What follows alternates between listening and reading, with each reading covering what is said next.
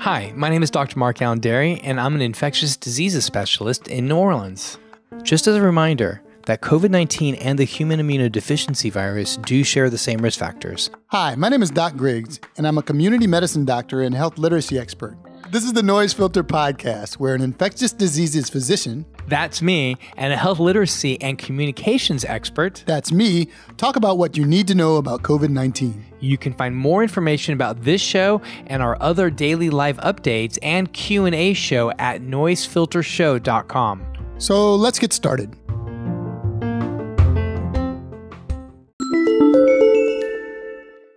Economic interventions for trans women's HIV protection. Now, transgender women in the US account for a disproportionate amount of HIV infections and frequently experience challenges accessing or engaging with HIV prevention and care, mainly due to social and economic inequities.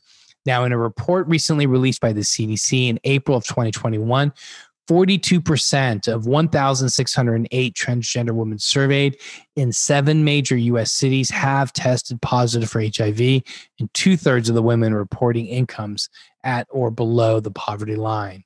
HIV prevalence is even greater amongst transgender women of color due to systemic racism, with 44% of Black transgender women and 25.8% of Latina transgender women living with HIV, compared to 6.7 white transgender women, according to a 2018 meta analysis of HIV amongst the transgender population by the CDC.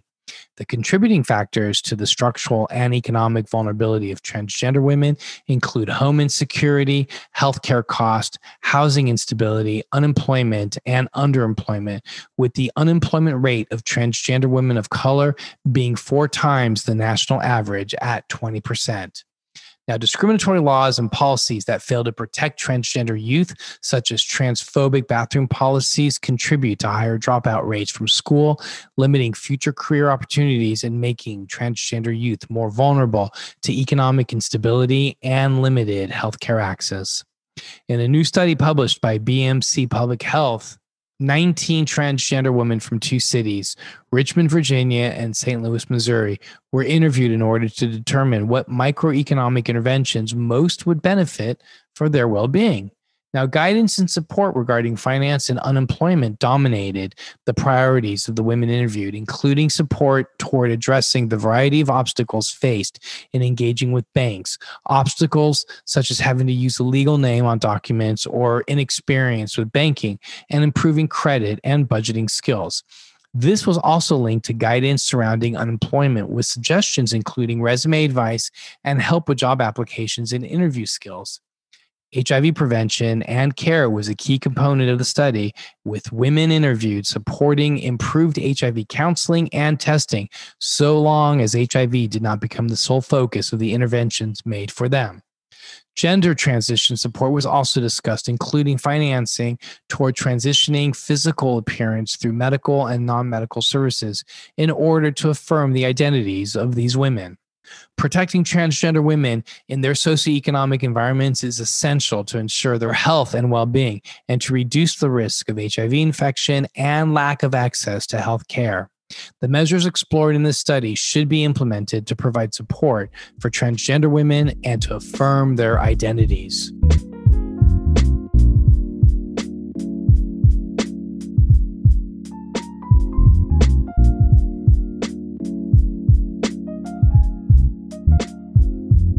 Physician associations plan to advance racial equity. Now, the American Medical Association has released an organizational strategic plan to embed racial justice and advance health equity, which entails their strategy to embed racial justice and advance health equity within medicine. The report analyzes the causes of inequalities within healthcare, including contemporary and historical structural violence, which marginalizes minority communities through poverty and social injustice, and has set out its aims in advancing equity.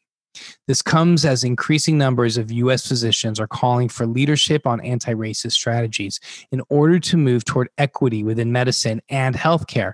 Many of these physicians seek their associations and leadership to confront systemic racism in a more decisive and assertive way, which has resulted in a range of public statements and strategic plans, including this report by the American Medical Association.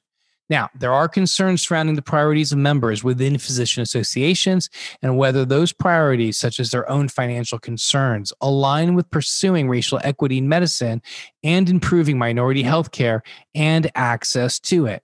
However, in an interview with PBS NewsHour, the chief health equity officer at the American Medical Association has stated that the organization wants to take accountability in erasing structural racism within healthcare and has called upon those in the healthcare community and those affected by decisions made by physician associations to hold them accountable in pursuing this.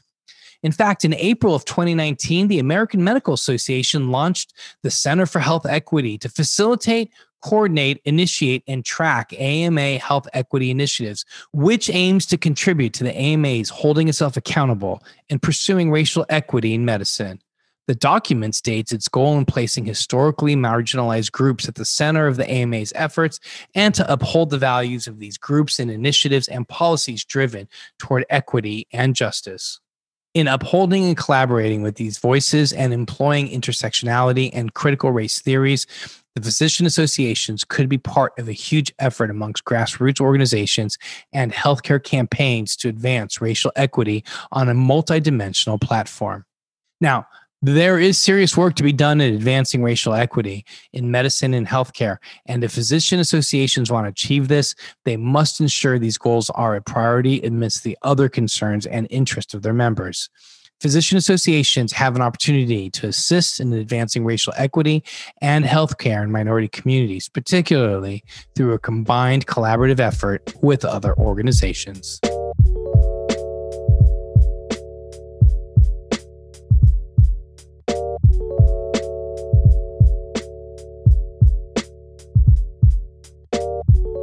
Nationwide blood shortage. The beginning of the pandemic forced many hospitals to cancel elective surgeries, but now that the restrictions have largely been lifted, Americans are seeking more medical care. However, a nationwide critical shortage of blood is causing major issues. However, at the time of this recording, we are starting to see some elective surgeries be postponed right now.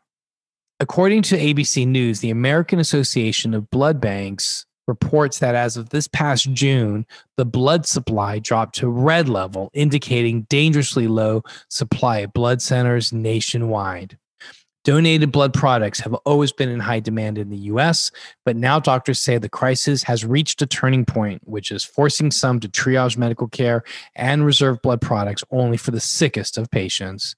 Patients with certain diseases, such as sickle cell disease and cancer, may require frequent transfusions throughout their lives. A single car accident victim can require up to 100 units of blood. To put it broadly, on average, one American needs blood products every two seconds. Now, while the blood supply system has always been strained, this new severe shortage can be attributed to the COVID 19 pandemic and a sharp rise in violent crimes across the country. People are now seeking medical care and surgeries they had to put off before the pandemic, and the prevalence of gunshot wounds that need transfusions is significantly higher than pre COVID era. The chief medical officer of the American Association of Blood Banks said, from personal experience as someone who has worked in the transfusion medicine field for many years, the current situation with the blood supply is the most concerning I have seen in my career. If you are able, please consider donating blood because it could very well save somebody's life. Just as a reminder, that COVID 19 and the human immunodeficiency virus do share the same risk factors. Doc Griggs. Thanks for listening to the Noise Filter Daily Podcast.